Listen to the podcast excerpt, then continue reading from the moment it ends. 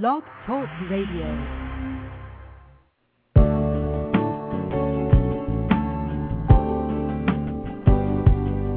This is Dr. Ross Greene. Welcome to Collaborative Problem Solving at Home. I'm delighted that you were able to join in. This program airs each Tuesday at 11 a.m. Eastern Time during the school year. We explore a variety of topics aimed at helping you better understand and help your challenging child and implement the collaborative problem solving approach at home. If you have a question or comment, call 347 994 2981. That's 347 994 2981. If you call in, you'll be muted until I bring you on the air. And now, let's talk about your challenging child and what we can do to make things better. Hey there. Welcome to today's program. Um, these are your 45 minutes. We may not go the full 45 minutes. We'll see. Sometimes we do, sometimes we don't. Um, but this is your chance to kick back a little bit and think. Um, kick back a little bit and not, at least for the next 45 minutes, be caught up in all the difficulties that challenging kids can cause in a household and at school, but to think about how to make things better. Think about who your kid is, why he's having the troubles he's having, why and in what situations those troubles seem to be especially problematic. Why those situations? Well, because those are the situations that demand skills from your child that he or she is lacking. That's when we all look bad.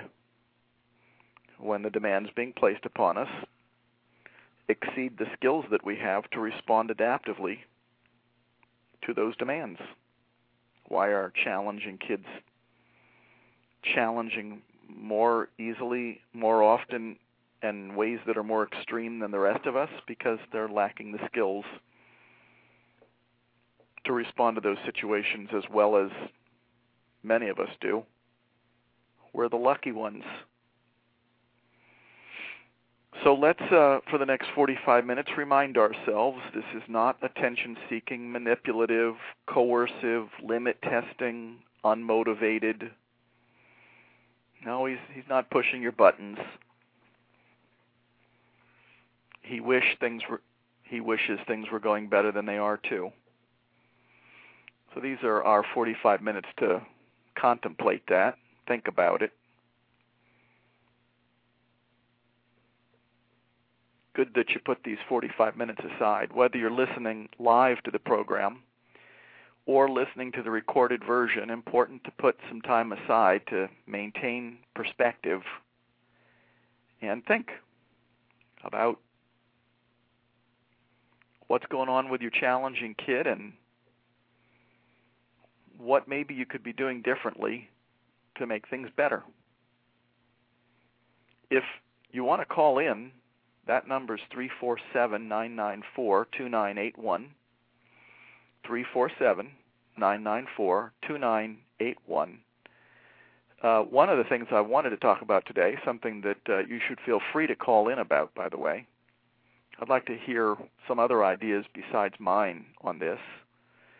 Is um, how do you tell the world about your kid? How have you been letting the world know, people around you, if you have been, how your kid is a little different and why sometimes he responds to problems in a way that many would consider to be over the top? What have you been saying to people?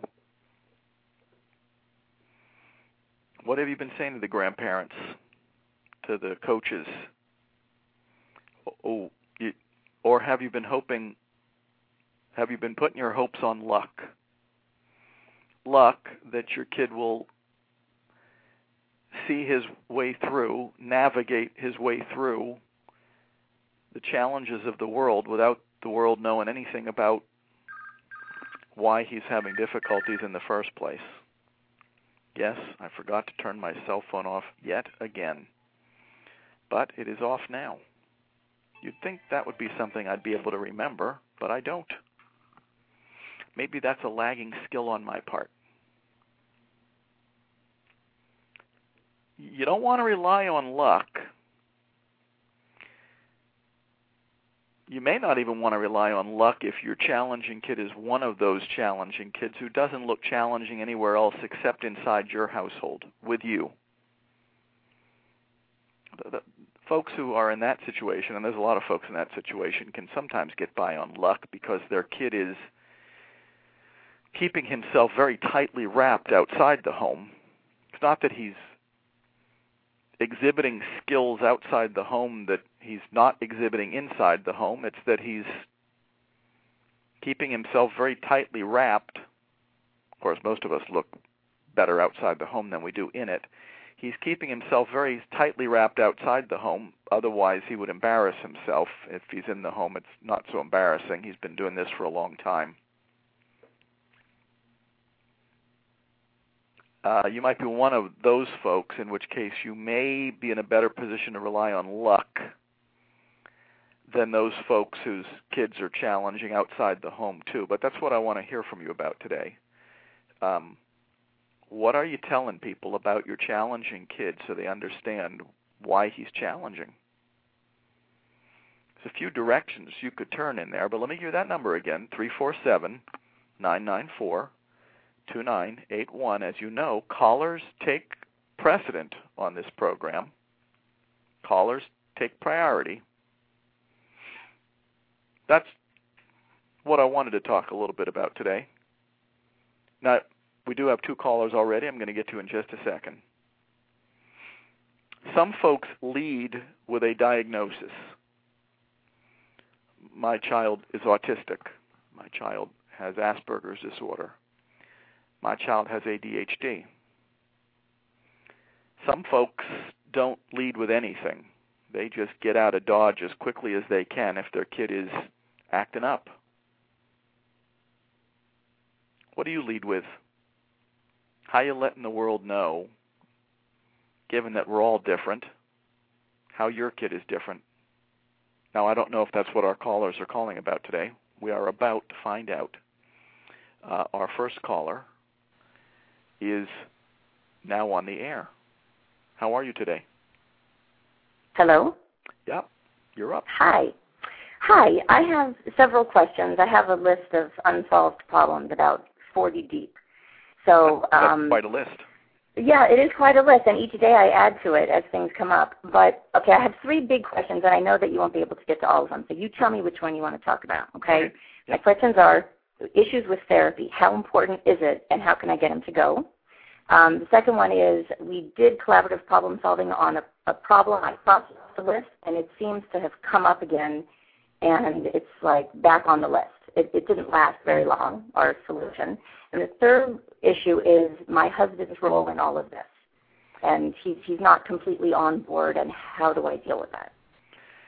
Um, boy, I'm I'm going to have trouble picking. Those are three great questions. They're good ones, right?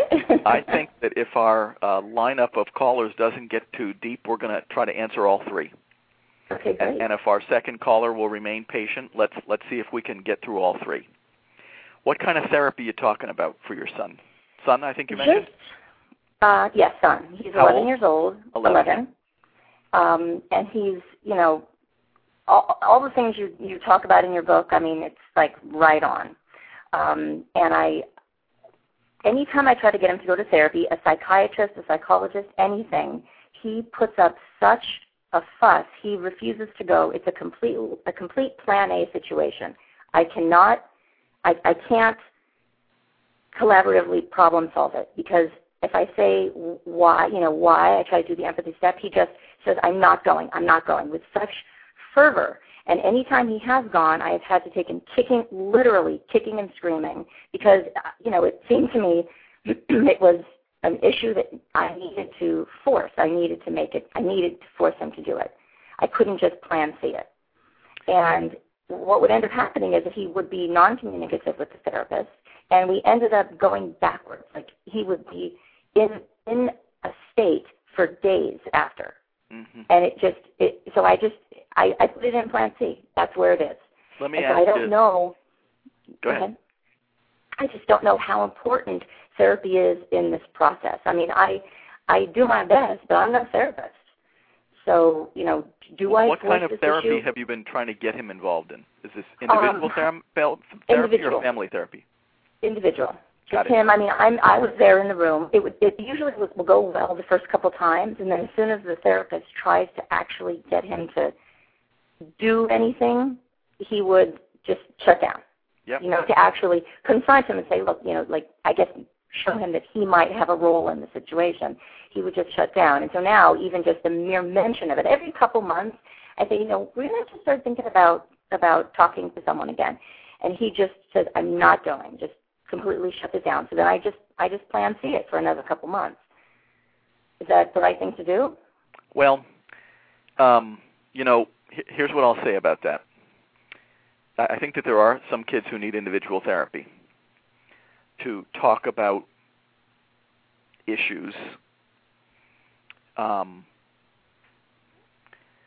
but collaborative problem solving is not an individual therapy model.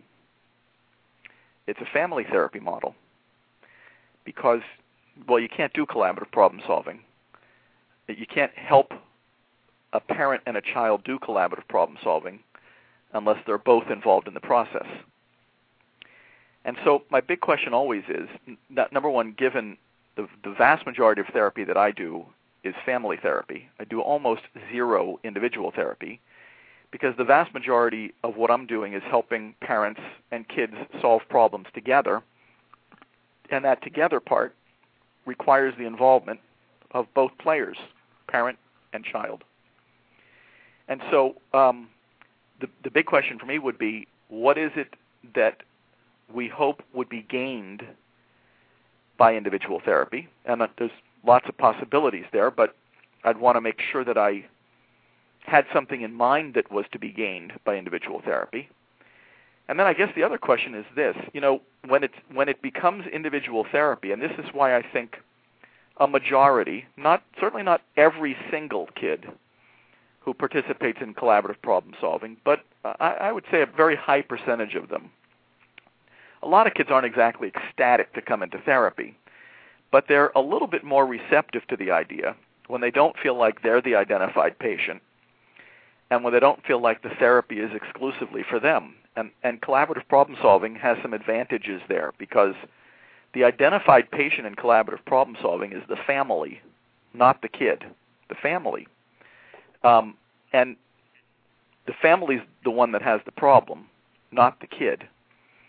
And so it's a it's a blameless form of treatment because it's nobody's fault. We just have some problems we got to solve together. And kids, especially if they're meeting with me for the first time, and, and perhaps people who I've trained as well, the first question I'm asking a kid when he comes into my office is um, why his parents made him come, and what it is that they're getting into it over. And th- those are things that kids are actually usually happy to talk about. Not every one of them, but most. And I'm making it very clear right from the get-go. This is not about the kid. It's about the family. It's as much about the parents as it is about the kid because they're all having trouble solving problems together. And I find that while that doesn't necessarily have kids, you know, dying to get in the door for their, you know, four o'clock appointment, I can't wait to do collaborative problem solving today. That's can't say that's usually the case. I find that kids are more receptive to continuing to, participate when they know that they're not the identified patient but also when they know that this isn't sort of some open-ended we'll see how long this lasts thing where collaborative problem solving lasts until people are able to solve problems together on their own without the help of the clinician and then collaborative problem solving ends so i think that the fact that this isn't so open-ended uh, helps kids as well so the big question for you is what what is it that you are hoping individual therapy would do above and beyond what collaborative problem solving would do? That's the big question. Well, I guess I just feel like I need help from a professional. Like I feel like I I can't do all this on my own. So the big question is whether what you need is individual therapy for your son, which he is basically letting you know he's refusing to participate in, or whether he might be more receptive if the whole approach to therapy was changed so that it was family therapy and you letting him know that you know you have as much stuff to work on as he does. And can we give that a try? And now he's not the identified patient anymore. And now, and I'm shooting for a mutually satisfactory solution here, now maybe you're getting the type of help that you feel like you really need when you say that you're not feeling like you can do it all by yourself. So you think we should go to therapy sort of with the attitude of we're going to solve this unsolved problem, and this person is going to help us. Well, is that how, in my mind? Is that that's how, how I, I approach things. I, I will say, not knowing enough about your situation, and in a program like this, not being in a great position to gather those kinds of details, um, it's hard for me to say here's what kind of therapy you need. What I'm mostly telling you is the type of therapy that I do and why a lot of kids, especially some kids who are not very receptive to the idea of individual therapy, are receptive to the idea of solving problems together as a family, then they're not the identified patient anymore. And quite frankly, um, if you've got a stack of unsolved problems that's 40 deep, um, I'm not exactly sure how an individual therapist is going to help you with that, anyways, because unsolved problems require two people to solve. Individual therapy has only one person. Um, that's my usual rationale for why sometimes family therapy, when you've got a stack of unsolved problems 40 deep, uh, might be a better way to go. But I can't give you explicit advice about that just because I don't know your situation well enough to guide you in a more specific way. I see. Okay. Well, family therapy is just me more involved. Is that what you mean by family therapy? Family like therapy. I'm there too. Well, family therapy usually means let's work on our family and collaborative problem solving, which is pretty much a family therapy orientation, is saying, let's not just let's make our family function better by working collaboratively on the unsolved problems that are causing our family to get into all these fights with each other. That's what I would call family therapy with a strong collaborative problem solving orientation. And that's what I mostly do. Because I find that when we're doing individual therapy, and once again, I'm not dismissing individual therapy for, for many things, but if what we're working on is unsolved problems, they aren't going to get solved between the individual therapist and the kid because unsolved problems, pretty much by definition, require two parties, you and your son.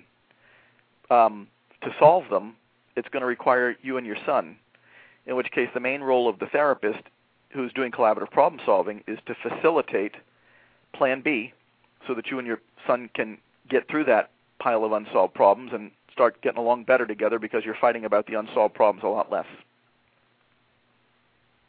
Okay. I mean, I could try that. He's going to say, why don't my brothers have to go? If it's family. And you Why can, is it just me? Quite frankly, there's different forms of family therapy, and in some forms of family therapy, um, the whole family is involved. Sometimes that's not a bad strategy either, but um, some, that's the direction that I tend to steer things in when we have parent-kid conflict. Um, my usual approach to that is not individual therapy, but rather problem-solving therapy of the collaborative kind. I see. Okay. But what remind me of your other two, and we we may not have time to answer both, but let's see. Okay. Um, we we did collaborative problem, problem solving on a on a problem, Yes, and right. it, it it it's it came back. Like it worked for a couple of days, and then it came back, which I guess it wasn't actually solved, obviously. And then the other thing is my husband's role in all of this, and he's not completely on board with it. Got it. Uh, well, uh, you know what? I'm dying to answer both, so we're going to answer both. We have one caller who I hope will remain patient. Um, if a solution lasts two days or two weeks or two months, but then is no longer working, that's generally a sign that the solution wasn't as realistic or mutually satisfactory as it originally seemed. Here's what, here's what realistic means. Both parties can actually do what they're agreeing to do. They can actually do it reliably. Mutually satisfactory means that the solution actually and logically addresses the concerns of both parties that have been explicitly uncovered and identified in the first two ingredients of Plan B. We're identifying the kid's concern or perspective in the empathy step, and we're identifying the adult's concern or perspective on the same unsolved problem in the define the problem step. What I encourage people to do, it, it, um, sometimes I'm a little surprised at how often, and maybe this is my fault because I didn't explain it well. I'm surprised at how often sometimes people sign off on solutions that they are pretty sure aren't going to work in the first place. Um, what I'm always encouraging people to do is think about what are the odds of this solution working? The solution that's that you're about to run with. Think what what are the odds of this one working? And what this means is that before we sign off on a solution, we're actually giving conscious thought to the likelihood that it'll actually last a while. If we're putting the odds at below 60 to 70 percent, and that's that's arbitrarily chosen, but if we're thinking the odds are not great, like below 60 to 70 percent that a solution is going to work, in other words, that it's going to be realistic and mutually satisfactory, that both parties can do what they're agreeing to, I'm always encouraging people to go back to the solution in the same discussion. Think about what is it about this solution that is giving me pause? What is it about this solution that I'm thinking isn't as realistic and mutually satisfactory to hit the 60 to 70% threshold? And you want to use that information to fine tune the solution, to modify the solution so that it's moving more closely into the 60 to 70%, yeah, I think this will fly range. So the thing to do with a solution that only lasts two days, whether it's two days, two weeks, or two months, it just says that um, that solution either wasn't as realistic and mutually satisfactory as we thought it was, or we didn't do our probability estimate and therefore signed off on a solution that we were pretty sure wasn't going to work in the first place, or um, there were concerns that were went unidentified that we didn't uncover in either the empathy step and or the define the problem step and it's those cons- because we didn't uncover them those concerns never got addressed by our solution. And so while our solution did address the concerns that we did uncover in those first two ingredients of plan B it didn't address the concerns that we've discovered never came up. So now we have to come up with a solution that addresses those as well. That's what you're doing with a solution that whether whether a solution doesn't stand the test of time for two days, two weeks, or two months, back to plan B to figure out why. Your third question was about any any questions about that? Oops, I think I lost our caller, but I think she just called back. Hello? You're back again, yes? Hi, can you hear me? Yes. Okay. So I should just do the problem solving again. Just start over and Back say what are your issues and That's right. Go back to I the mean, I- step. Well, I think what you want to do is think about um, how come that solution didn't work. Let's go back to Plan B to figure out why. Uh, maybe, I mean, I can't imagine why it didn't work because let's hear it. if anything, it wasn't mutually satisfactory on my end. Okay, it's it's a combined issue of staying up too late and watching too much television, and he stays up late watching television. So it's What was the solution? together. The solution was he would turn, he would come upstairs sometime between ten and ten thirty, and he would limit his tea, which which was late for me. I already feel like that's, but I was going to let it. I was going to give in to that. I was allowing that, even Yeah. though it's like an hour later than I prefer. And then I agreed to two and a half hours of television, which is way more than I'm comfortable with. So already you're telling me that the solution wasn't mutually satisfactory for you. Right on my end, but I was I held my end of it. You know what I mean? It's like even that he couldn't keep to. He came up with Well, here's here's what that's telling me. It's telling me that just because you're going overboard to make sure that he's okay with the solution by sacrificing by not being terribly happy with the solution yourself, that alone isn't making this solution doable for your son. So here's my question. This is the question I'm always asking people. If we were to rewind the tape, before you agree on this solution, give me some odds on your son actually doing what you agreed to. I mean, it, we have the benefit of hindsight now, but let's pretend let's pretend we didn't. Let's say this is three days ago, or, or however long ago it was. Before you're signing off on the solution, tell me what are the odds that you think your son is actually going to be able to follow through on it? I would have thought it would be pretty good because Yes. I was being generous. Well, you're So thinking that it's pretty good because good. I'm hoping you're not thinking that the odds are pretty good because you were being generous. Let's take your generosity out of the mix. Yes. Okay. Okay. Um, Well, I mean, watching television is sort of it's hard to walk away from it. If you don't have to, I think, for a kid. Yeah. So I, I guess in that sense, it's going to be hard no matter what the solution is because at some point he has to turn it off and walk away. And he doesn't want me to say, turn it off now. He wants me to give him the freedom and the independence to do it on his own, yep. which I want to give him. But if he's not holding his end of the deal, then it's hard for me to do that. Well, here's my worry. I'm, I'm going to rewind the tape even further, believe it or not.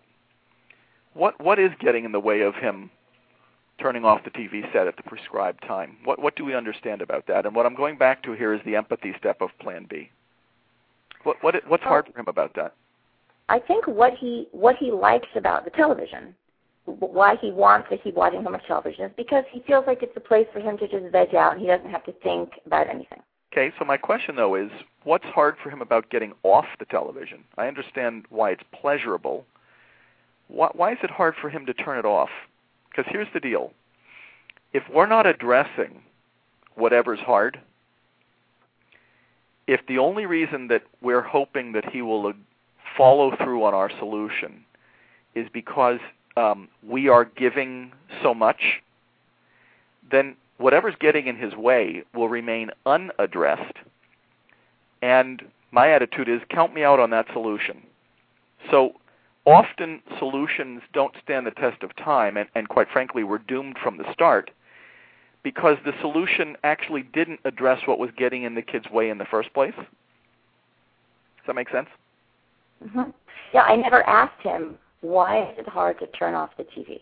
I've never I, I think, given that he seems to be having trouble turning off the TV, that seems like a concern we would want to get addressed um, in our solution. And, once again, this is this is a learning curve here. So by no means am I being critical about how you did Plan B. But what I'm always doing with folks is saying, okay, let's figure out how we're going to come up with a solution that's better. I personally think that if we don't know why it's so hard for him to turn the TV off, then we're not going to be able to come up with a solution that makes it possible for him to turn the TV off. I don't want to rely on you being generous as the reason. I don't want to rely on you being generous as the factor that's going to help him overcome whatever difficulty is related to him turning off the TV. I don't think it's going to work. And in fact, it didn't. Now I have the benefit of hindsight as well. But generosity in the service of Plan B isn't going to address whatever's getting in his way. Okay. Make sense? Well, yeah, completely. And, and as I'm doing with most folks, I'm sending them back to Plan B and saying, let's see, um, let's see if we gather more information in the empathy step. If if we can have a concern that addresses um, th- that we can address with our solution. I don't think generosity is going to do it. I think a solution that's truly mutually satisfactory and truly addresses the concerns that we've really clarified in those first two steps of Plan B. I think that's the way we're going to get the job done. And it's really hard, but I think that you've given it an, an outstanding start. And I think, given that we only have about 17 minutes left in the program, I'm going to answer your third question really quickly. okay. Is your husband undermining the process? He he can be at times, although right now we're in a period where he says I won't hinder it, but I am not completely on board. I Okay. don't have the patience to do that whole plan B. But And- he won't plan A something that I have decided to plan B or plan C. Yep. And you're convincing me that well, the truth is, if if, uh, if sometimes it's not possible to get both parents on board, and as long as the other parent isn't undermining the whole effort, then um, sometimes it'll still go okay. But there's also something to be said for having some discussions with your husband, and perhaps this is a place where a good this is this is something that an individual therapist wouldn't be able to help you with either, but a family therapist would. Somebody perhaps helping you and your husband if this is something you can't do on your own, and that's you know you never know about that. Maybe these are discussions you can have with your husband, but discussions about how Plan A hasn't worked very well, how um, the collaborative problem solving approach helps us view a child through completely different lenses, how those lenses make a great deal of sense to you at this point. Um, those are discussions worth having um, with or without the help of a uh, qualified mental health professional who who can help you out with that. Um, and I'm giving short shrift to that question just because we have some other callers. Um, but I feel free to call in any time and give us an update on how things are going. Okay, thank you so much. Um, I'd love to hear how the turning off the TV unsolved problem is going once you go back to the empathy step, get some more information about what's getting in your son's way, and come up with a solution that truly addresses what's getting in his way. I'm I'm delighted for you to call back and give us an update. Okay, thank you very much. You bet. Thanks for calling. Um, I'm going to go to uh, our second caller. Um, you're on the air. Hello. Hello. Hi. Thank you for taking my call. Thanks can for you hear me in. okay? Say okay. again. I said, can you hear me okay? Very well. Okay. My husband and I are parenting our second challenging child. She's a 16 year old daughter. And we have very different child rearing philosophies. Um, he leans to plan A since it works so well for him, and I try very hard to use plan B. Um, I wasn't party to your, um, you know, just this past caller, um, but it sounds like it's a it's a timely call. So to say the least, it results in some interesting discussions that the two of us have. Um, science, in particular biology, has been a chronic problem for our daughter. And through lots of drilling, I think we pretty much understand what was getting in the way. Um, she's been behind in work, but over the past month or so, she's um, starting to make it up. She she's down to owing for uh, science, one test, one lab, and a midterm. Our daughter wanted to go away with a friend and her family over the spring break. We, her parents, were not very enthusiastic about the idea for a variety of different reasons. But we, the three of us, worked it out um, with a plan for biology so as to divide the subject into manageable topics and chunk away at it so that she could take the midterm before the break. I was supposed to plan with her tutor so she could achieve her goal. My husband says he checked in with her on a weekly basis to monitor her progress I was paying attention to the work she's been making up. Um, she was behind in in all four of her subjects, but not so carefully to the midterm piece. Also, the tutor's been out of town more frequently, but my daughter seemed to be doing a good job of meeting with her biology teacher and knocking off assignments and tests. So fast forward to this past Sunday afternoon. My daughter and I had just finished with what I thought to be a productive Plan B chat. And um, as I'm on my way out to do something fun with her, I mentioned to my better half what we had discussed. He wants to know what progress has been made towards achieving the goal of completing the midterm. A very fun misunderstanding ensues. My husband melts down, interrogates my daughter because, quote, nice unquote. And so we have people behaving badly.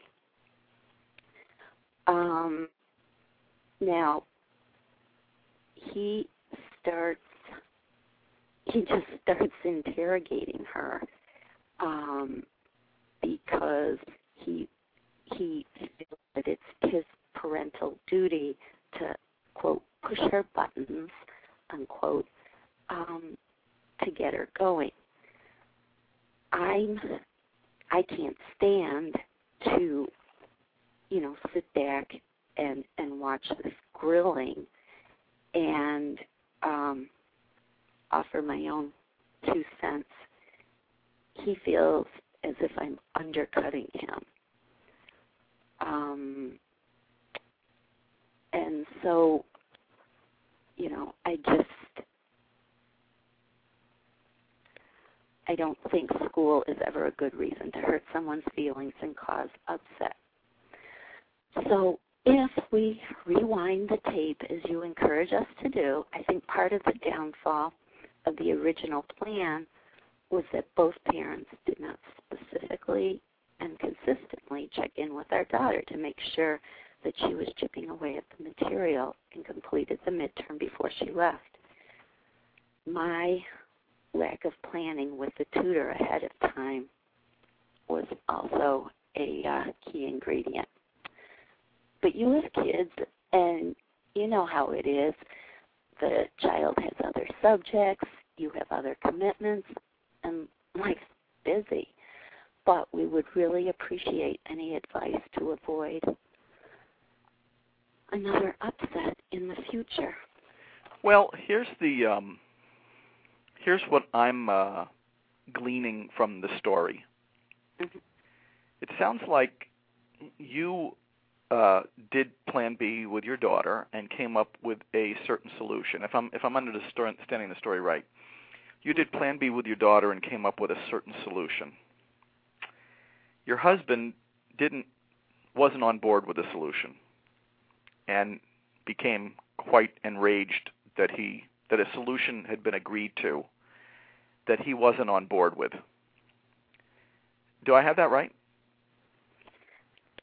Um, if I can just say it back to you, his I think his concern was there was an original plan and sh- we had not stuck to it.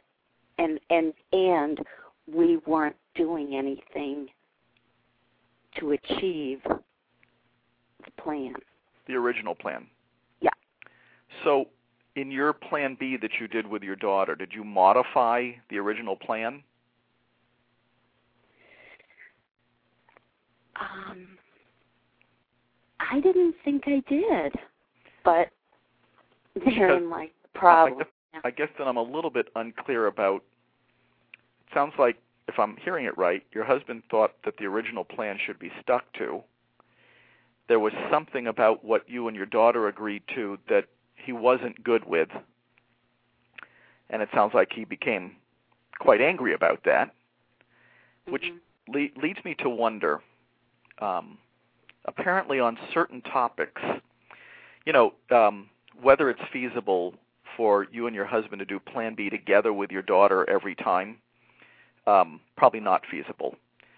On the other hand, um, yes, it sounds like from from your telling of the story, there wasn't the best possible follow through on the original solution. Right. Which is sometimes a sign that the original solution isn't working very well. Um, and in which case maybe the solution did need to be modified. But apparently, the way things were going was not okay with your husband, and he had a different plan in mind for the way things should go. So that basically suggests to me two things, to tell you the truth. Number one, if a solution isn't going well, that might be given how um, enraged your husband seems to have become about having been uninvolved in these subsequent discussions. It seems like that's something that would be worth you and him checking in on. Um, if if the stakes are if your husband is um, deeply invested in the original solution, and something about the new solution is going to rub him wrong, especially on certain topics, probably worth checking in with him. And this is something, of course, parents do. Um, if you're on your second challenging kid, then you, you know that checking in about how solutions are going is an important thing to be doing not only between adult and child with whom the solution was agreed to, but also between the adults who may have strong points of view on what makes for a realistic and mutually satisfactory solution. And so it sounds like your husband may have been surprised.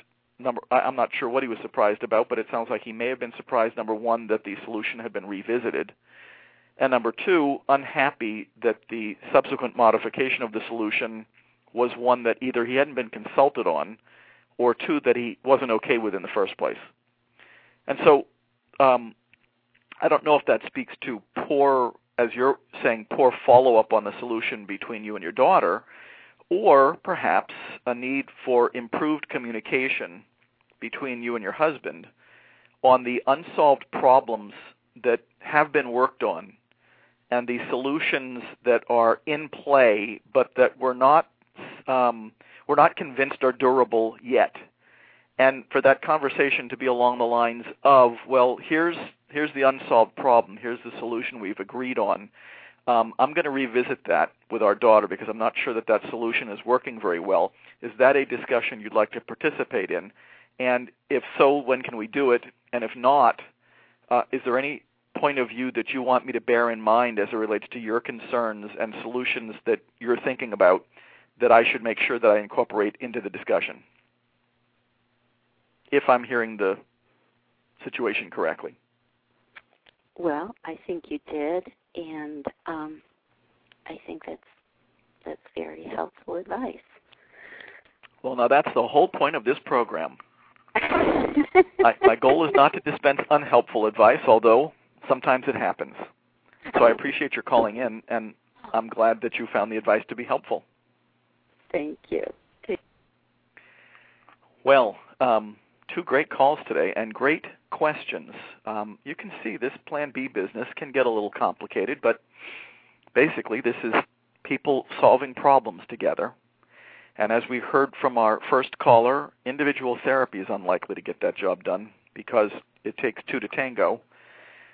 Individual therapy, only one of the two parties, often the most vulnerable of the two that it takes to tango, is the one who's involved in treatment, and that's not uh, that's not um, collaborative problem solving.